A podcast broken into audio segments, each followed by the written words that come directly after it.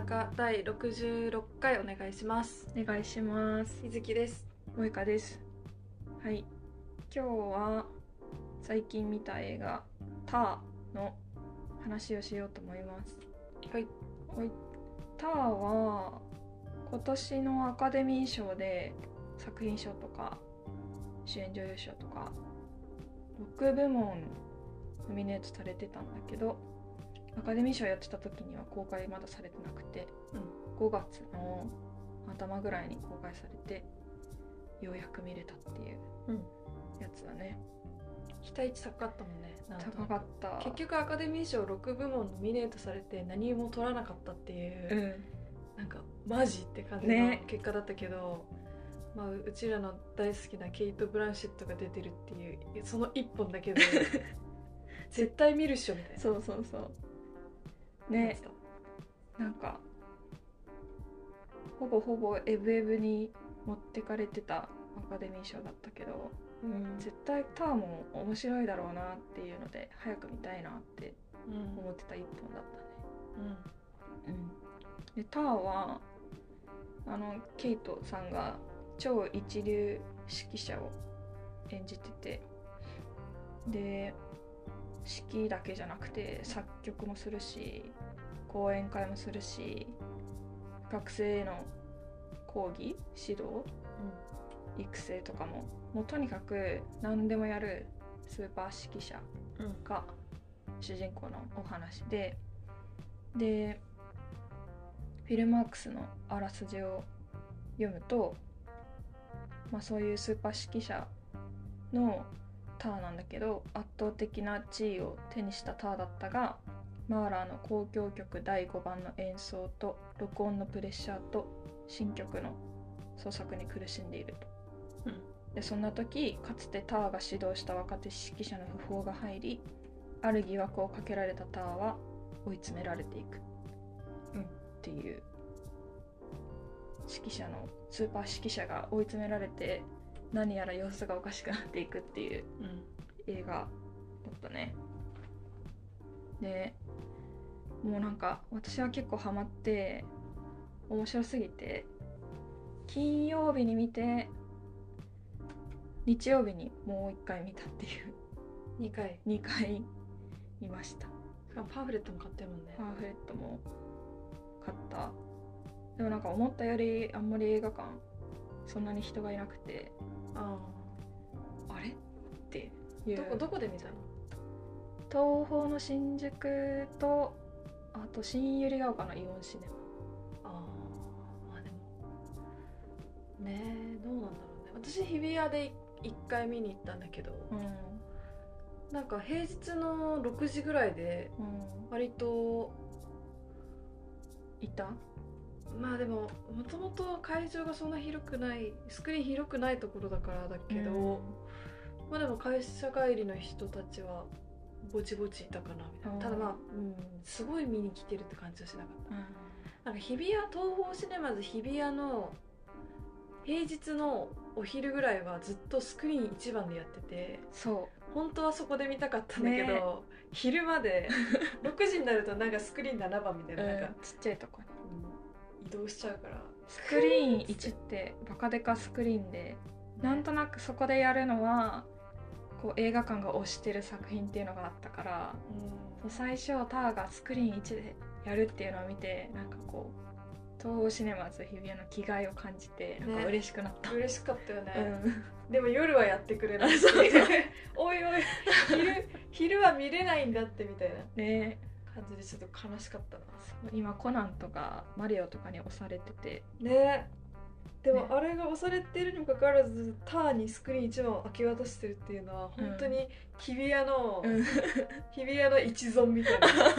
いやうちらはこれで行きたいんですって、うん。でも多分夜はダメって言われたんだよねとかいうのをちょっと考えたりしたね。そう。でまあポスターもちょっとあんまりこう地味というか何の映画か、うん、あんま分かんない感じでとっつきづらさはあるかもしれない、ね。うん。やっぱケイト師匠の顔面をこう全面的に出して、なん。かいわゆるなんか今年最有力高校とかなんか,、いろいろ書いたら多分みんな見に来るんだろうけど、やっうぱちょっとね。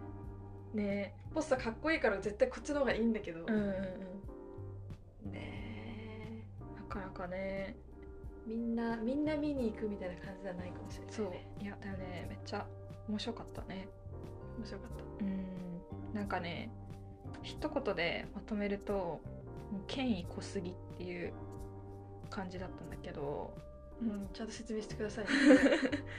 権威濃すぎっていうのはあの三浦淳が常々言ってるあの人間は権力がありすぎる状態が一番危険だっていううん、その権力ありすぎ権力が濃すぎるっていう状態が権威濃すぎなんだけど、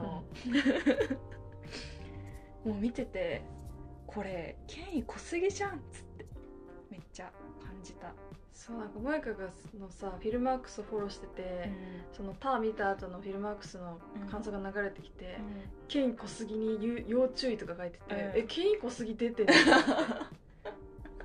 すごい思ってたんだけど「権威濃すぎ」そう。権威濃すぎは出てない、うん。うんけ権威濃すぎは出てなくうて、ん、権威が濃すぎる権権威濃すぎが危ないってことだよね。そう。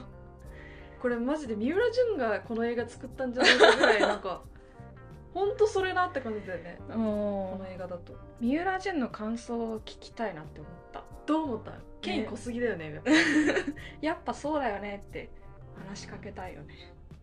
そうねそうあのケイト師匠が演じるターはもうほんと権威が濃すぎてなんだ何やってももうみんな黙認みたいなうん。感じなんだよね。でターは女性が好きな女性でこうオーケストラのコンサートマスター、うん。楽器を演奏する人の中で仕切ってる人うん。が今の恋人パートナうん。ーで指揮者を目指している弟子ターの身の回りの世話もやってる弟子はパンフレット読むと元元カノっうんぽいと。でオーケストラの楽団の中に最近入ってきた新入りの女の子チェリストチェリストのことは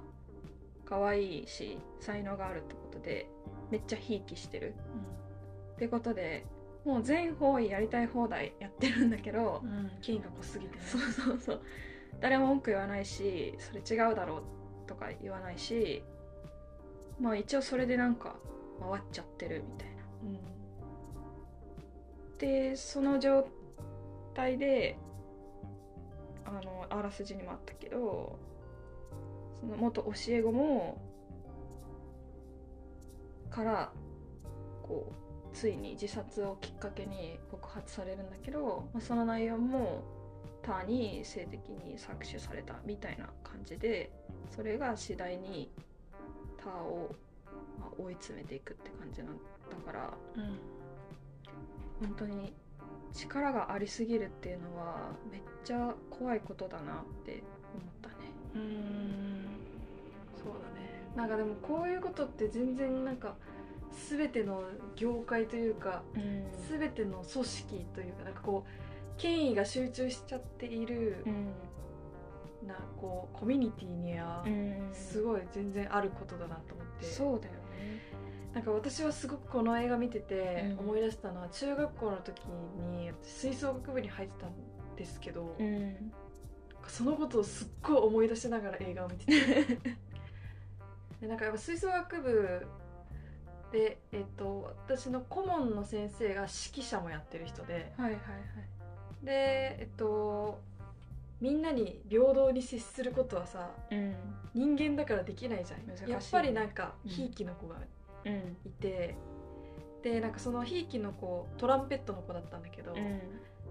コンクールうん毎年出ててその課題曲で課題曲じゃない課題曲と自由曲があってその自由曲は自由に選べるの、はいはいはい。で今年はじゃあトランペットのソロのある自由曲にするみたいになって、おまさに映画と一緒だね。あそうそうそうそうそ映画もチェロの子が可愛いからチェロがメインの曲をうん。自由曲で選ぶみたいな感じだったよね。うまあ可愛いしなんかすごい才能あるしなんかまあうんお気にだからうんみたいな、うん 感じじゃん。そうなんかその話とめっちゃリンクしててでなんかトランペット2年生の子がひいきだからその子にソロやらせるっていうふうに先生が言った時にうん。めっちゃざわついたの。うんうんうん。というのも、まあ、この映画見た人は分かるかもしれないけどなんかやっぱりこの楽器の中の長みたいな人がいるわけよ。はいはいはい。で、まあ、今回で言うと、まあ、なんかチェロの第一奏者みたいな人がいたのに、あの若い新しく入ってきた子うん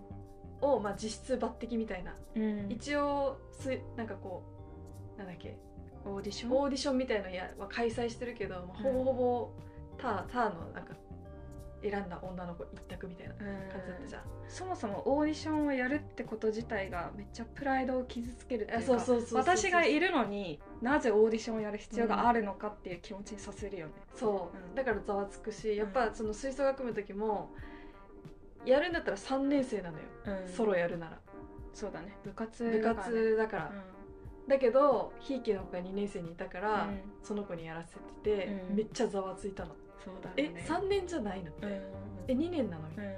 だってこの3年生の人はもうトランペットでソロがあるって言われたらあ私やなってす思ってまあ全く問題ないはずなのに、うん。え？ってなってすごいざわついてて。うん。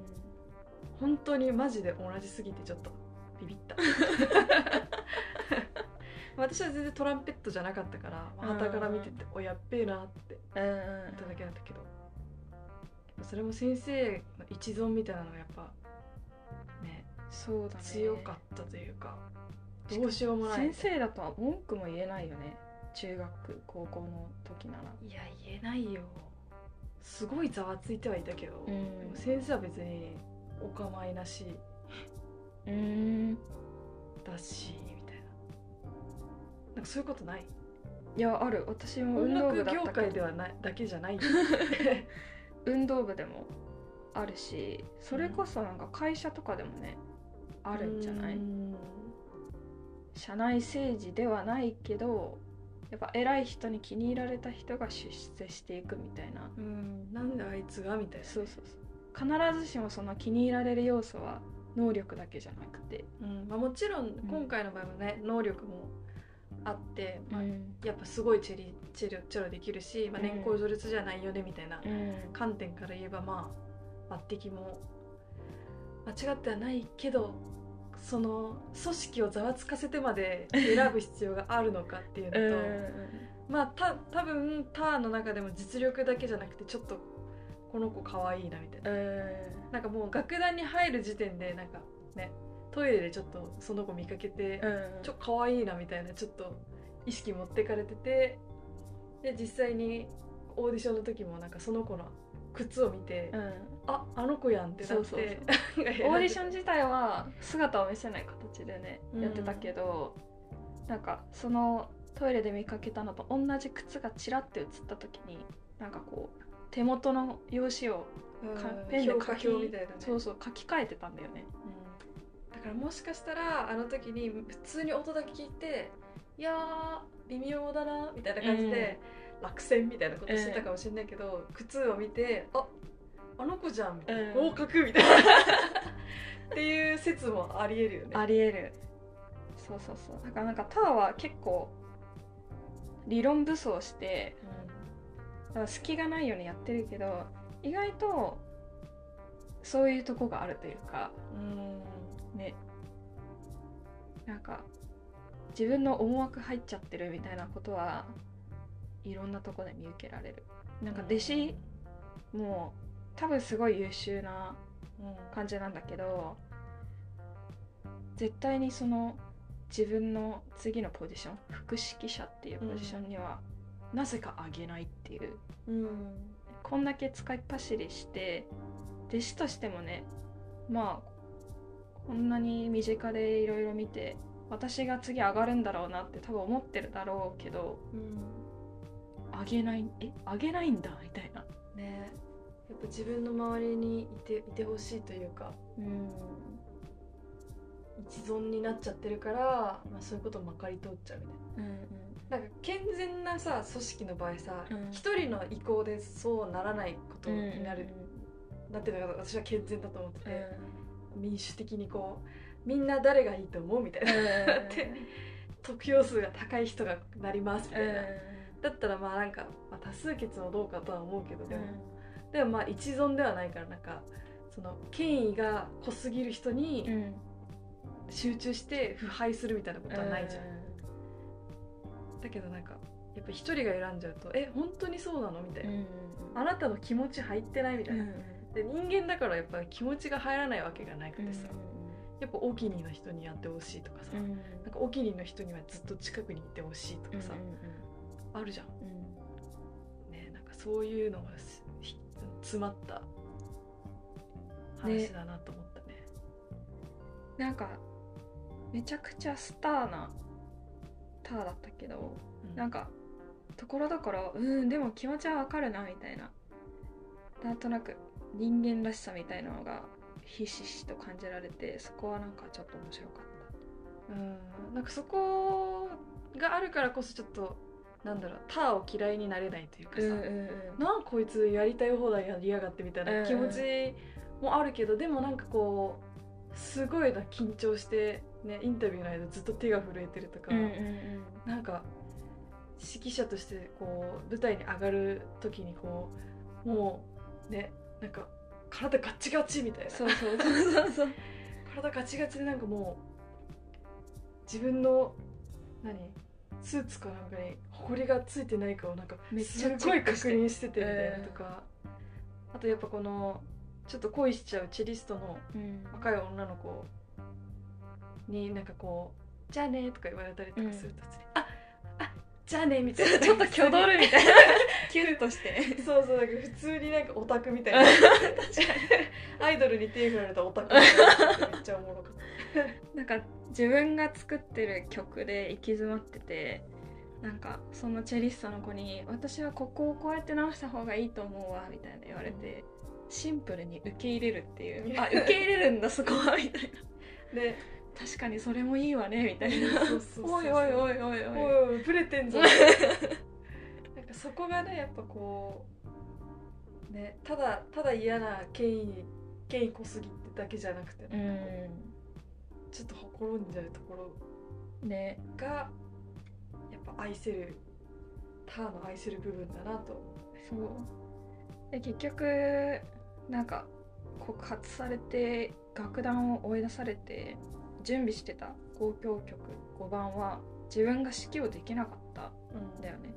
でそのコンサート当日ももうどうしようもできなくなったターはなんか演奏中のところに乗り込んでって指揮者を バーンっつってなんか体当たりしてうん、式台から落とす。落とす。みたいなえどうえ今まであんだけ緻密にやってきて準備して練り上げていろんなことやってたのに最後それみたいな。どうしようもいかなくなってもう暴力みたいな。滑稽オブ滑稽みそうたいなめっちゃ暴れるみたいな。えー蹴る殴るみたいな叫ぶみたいな。ね感じでなんかおおそういったかみたいな感じもあってなんか人は最後やなんかこういう時暴力に走っちゃうんだなみたいなところを思うとこもあったし。そんなこんなでみんなが行き着く先実家ね。実家にターンを帰って、みんなが行き着く先。辛い時ねうん実家に。でちっちゃい頃の自分が見て感化されたオーケストラの指揮者のビデオとか見てちっちゃい時もらったメダルをかけてその時の思いを思い出してタワー泣くんだけどなんかそことかめグッときたね。そうね。なんかすごい短いこうメダルね。メダル子を供用のね。大人がつけて泣いてて、ね、自分にもこんな栄光があったはずなのに、なんかでみたいな。なんでみたいなのん。がすごくにじみ出てたね、なんか実家でお兄ちゃんと喋るんだけどお兄ちゃん結構話し方がぶっきらぼうというか「よう」みたいな感じで、ああんまり育ちがいいとは決して言えないかもみたいな感じだったから。まあなんか結構、うん。結構普通の実家だったもんね。そうそうそう。なんか今までターが住んでる場所ってなんか本当にね富裕層みたいなね感じで、デザイナーズマンションみたいな。みたいな。広うん。コンクリめっちゃ打ちっぱな打ちし。っぱなしのねなんかすごい洗練された場所だったけど実家はすごい本当うん。ね階段きしんでるみたいな。みみんなの実家って感じ。だからそこからもねいやターがすごく努力をして、うん。この地位を勝ち取ってきたんだろうなっていうのがにじみ出てて。うん。だからなんかターもこうみんなに期待されてそれに応えられるだけのターを常日頃演じてたんだなっていうのをなんかそこですごい感じた作ったものだったんだなっていうのが、そうだうね、ん。なんか作曲もうまくいかない。なんか指揮者を降ろされた、うん。降ろされる降ろされたっていうかなんか指揮もなんかこう降ろされる前だとしてもなんかうまくいってないみたいな、うんうんうん。告発されるしみたいな、なんかすごい懇意にしてた部下はいなくなるし、うん。みたいな。なんかもう最悪な状況になってきて、うん、うん、なんかターがどんどん寝寝れなくなってくるんだよね。そうだね。なんか睡眠大事だよなって。シンプルに 確かにね。てかなんかまあ逆逆というか精神的に参ってるから睡眠不足になって、うん。よりす精神的に参るみたいな、ん。それがなんかなんだろう。原因と結果がこうんうんうん。うなんかこういろいろこう合わさり合わさってよりよりうんうんうんなんか悪い方向に行っているのがなんかやっぱ睡眠。ターが寝れなくて夜中に目が覚めてなんか変な音が聞こえるかもっつって家の中をうろつくシーンが何回も何回も流れて、うん。あれ見てるだけで結構きついよね。ねでもあるよね。すごい時計の音が気になって寝れないとかさ、冷蔵庫のモーンみたいな、うんって音がさ気になって寝れないとかめっちゃあるから。うんわかるよって思った。わかるよ。その気持ちわかるよ。ねえまあ睡眠も大事だね。なんか私は途中からなんかおかしいなって思ってきたのは、ん。あのなんかターの仕事部屋うん。仕事場みたいなのがじあの自分の自宅とは別にある借りてるみたいなのがあアったね。トリエみたいなのがあってうんなんかそこのお隣さんが結構ヤバめの人だったんだけどその人が死んじゃって、そのヤバめだった人の親戚が来て物件を売りに物件を売るみたいな感じでなんかうん。訪ねてきた時に、隣の部屋を売りに出したいんだみたいな。そうそうそう。なんかすごく音楽が聞こえてみたいなことをターに言って言言ったらなんかうんターが「ああそれは良かった」みたいな、ん。私の私のピアノが聴けて本当にあなた良かったねみたいな文脈でなんか、どうぞなんか音楽しんでみたいなこと言った時に「いや違ううるせえんだよ」みたいなこと言われてて。ノイズだからみたいな売れるものも売れなくなっちゃうわみたいなね。なんかうるさいとねみたいな感じになった時に、うん。なんかすげえアコーディオン持ってきて、ん。なんか「はい自己物件はい自己物件売り出し中」みたいな を言いながらすごいアコーディオン弾いてるのがすっごい面白くて、私はあそこをきっかけになんかあこの映画ってあそういう感じかみたいな。なんかどんどんそこからおもろくなってきて。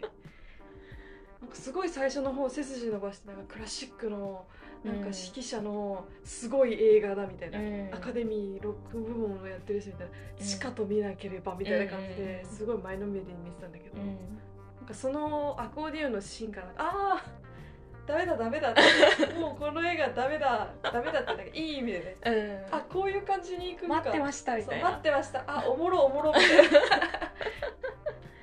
なんかその差がすごいおもろかったなって。うん。なんか人間の苦悩を突き詰めて煮詰めて絞り出した映画って面白いよね。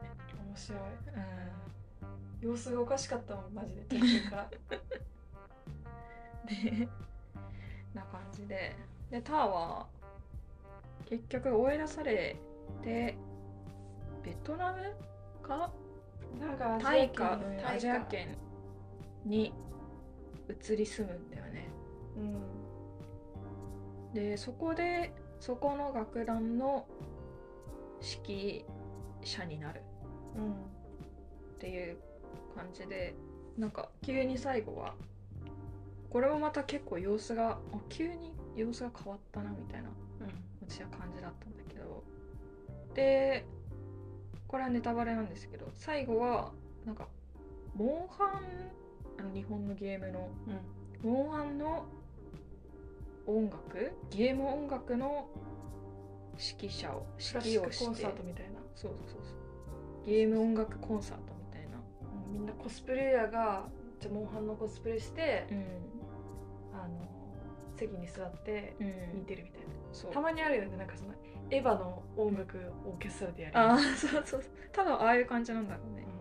うそれをするシーンで終わってでなんかススタッフクレジットというか出演者のエンドロールはなんかすっごいポップな EDM っぽいんね曲で終わるってエいう。エレクトロっぽい感じで終わって。なんかおよみたいな感じで。思ってたんと違う。違うなみたいな感じで映画は終わってくんだよね。だからそれもなんかこうクラシックだって思って身構えてた私たちのはしごをガーンみたいな感じで外してくバーカみたいな。そうそうそう言われてる感じ。感じでなんかすごいね不思議な作りの映画だったよね。そうだねなんかこうその最後アジアに結局そのなんかいろいろ知ったおかしてもうん。うドイツで指揮できないみたいになって、なんかアジアにたどり着くんだけどうん。なんか私はそれをすごくなんかアジアやっぱドイツのベルリン？最高峰の最高峰。クラシック最高峰みたいなところにいた人がさ、うんなんかいろいろ知ったおかしてアジアのところのモンハンのうん。指揮者をやってるってさうん。まあ転落キャリアの転落みたいうん。落ちぶれたなみたいな、もうなんかヨーロッパでできなくなった人がアジアに落ちてくるみたいな。な、なんかその構図ですごくなんね同じアジア人としてはなんか、あーなんか落ちぶれたらアジアに来るのかみたいな。気になってだからそこが結構気にはなったんだけど、しかも純粋にそのただアジアで指揮者をやるんじゃなくてそのなんかアジアの売春宿とかなんか出てきてなんかこれは悪意なのか何なのか、ちょっと微妙グレーだなって私も若干思った。そうだよね、こうでも発展途上の場所でしかもなんかゲーム音楽をやってるみたいな、うん。クラシックやってた人がゲーム音楽やってるみたいなのはうんあって、ただなんかそれがすごく気になってたんだけど監督のインタビューを読んだ時に、うん。その監督がそれを弁弁なんか弁解というか弁明？弁明してて、ね、なんか私は別にアジアに対して偏見を持ってるわけでもなんか下に見てるわけではなくてあのエンドはなんかターの新しい挑戦の希望のエンドなんだみたいなことを言ってて、本当にそうですかね？みたいななんかちょっとそこはすごく私は疑問は残ったね。監督も白人の人だもんね。そうでなんかいやキャリアの転落としか見えないだろうって私は思う。うん。でそれが結局アジアだっていうことになんかもうなんだろう弁解の余地なしじゃねって思ったんだけど、うん。いや別にアジアがなんかこう成熟してないとか洗練されてないとかじゃなくて、うん。新たな出ターンの出発として描いてるからなんかそのアジアで落ちぶ落ちぶれた人たちがアジアに集まに来てなんかゲーム音楽をやってるのは転落っていうふうに見るのは誤りだみたいな。うん。それだけは違いますみたいな。うん。あとはもうあの観客の個人の感想でいいと思うけどみたいな。うん。こと言っててなんかいやーでもでもそういう風に描いてなくね？だとしたらなんかもうちょっと違うね？うん。描き方があったのではってちょっまあとそこは私たちももやったね卑屈になりすぎてるのかもしれないってなんかターはもともとアマゾンで民族音楽を勉強してたからクラシック以外の音楽もフラットに受け入れるうん。タイプではあるっていう一応そういう前提はあるからうん。別にそれがゲーム音楽であろうとただただ彼女は受け入れてやってるのかもしれないけどでも見てるこっちからしたらまあそうかみたいな。落ちてったという書かれ方。でその先はアジアなんだなみたいな。気持ねちにはなるよね。なんか最後ちょっとここうみコスプレイヤーがみんなでみんな見てるみたいなさ、うん。ちょっと異様な。異様な感じでこう滑稽さは出てたからね。うん。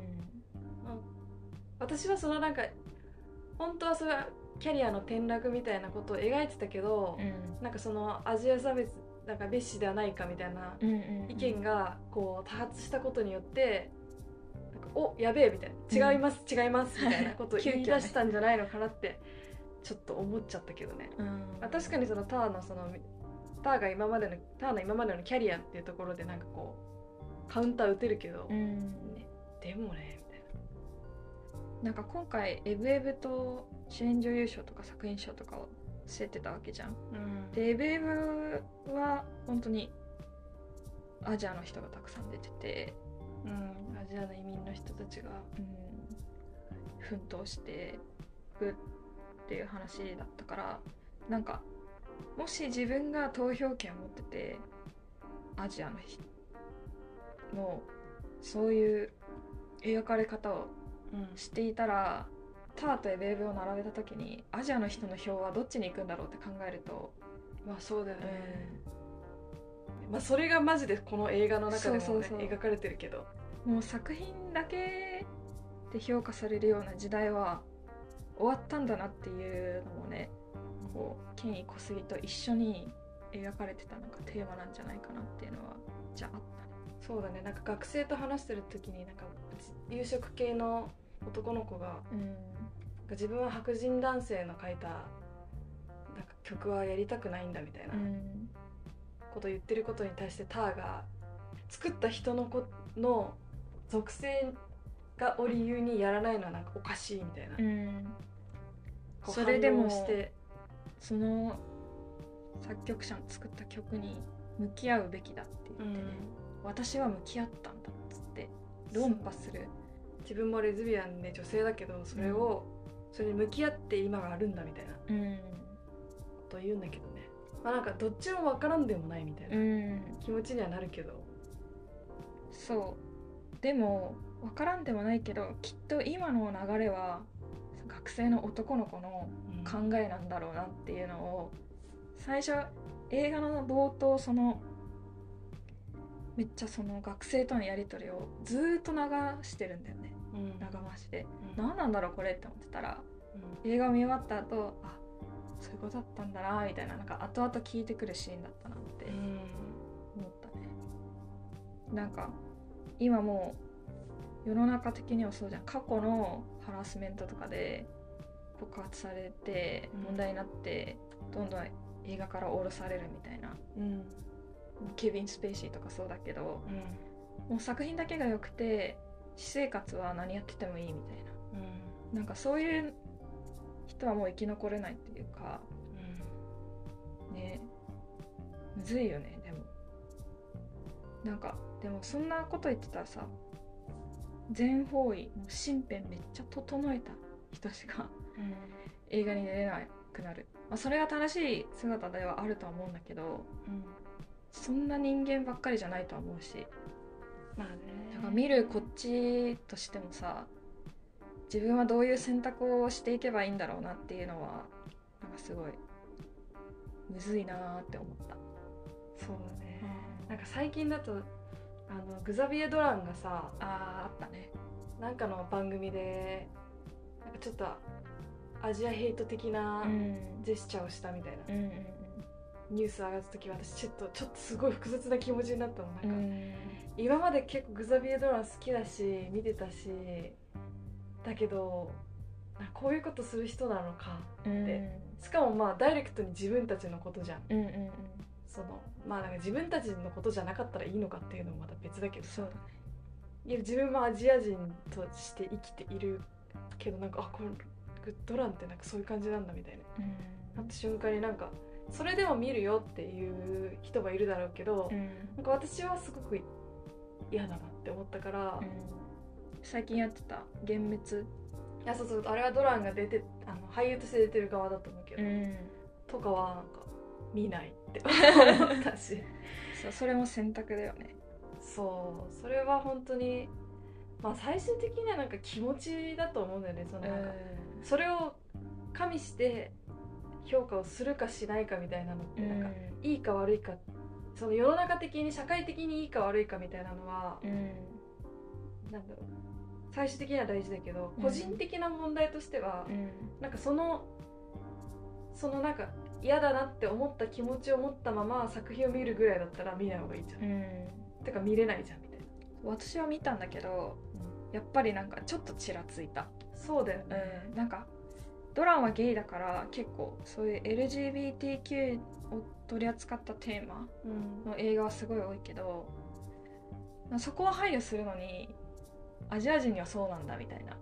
なんかやっぱ自分と違う属性の人に対する態度はうんなんだドラもそうだったんだみたいな。ちょっとがっかりとした気持ちが作品に雑念として混じるというか、そうそうそうそう、雑念として混じることが一番作品を見る上でなんか良くないじゃん。うん。うんそれにどっぷりたつ疲れないというか。うん。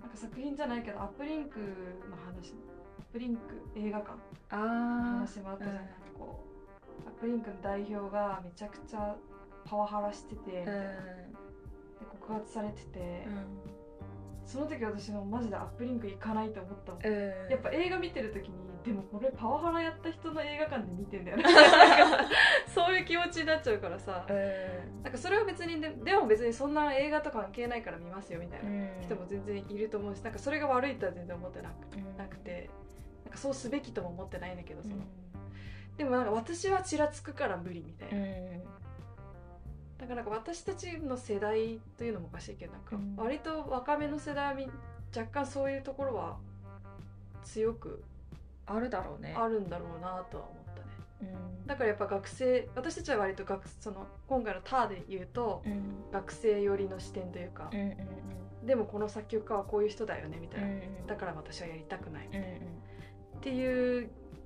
方に結構賛同するからなんかターがなんかそれに対してそんなこと言うそんなこと言っててなんかお前は指揮者になれるのかみたいな、分からんでもないけどでもねみたいな。まあねそのプロとし職業としてなりにするのかただ趣味として見るのかっていう点も違うとは思うけどまあそうだねでもターとしてもやっぱ今の人はそう考えるんだっていう視点はあんまりなかっただろうね。うんだからなんかターが全面的に間違ってるとは思わないけど賛同できるのはどっちかって言われるとっていうねターはその学生のことを SNS に毒されたロボットだって言ってたけどわかるけどね。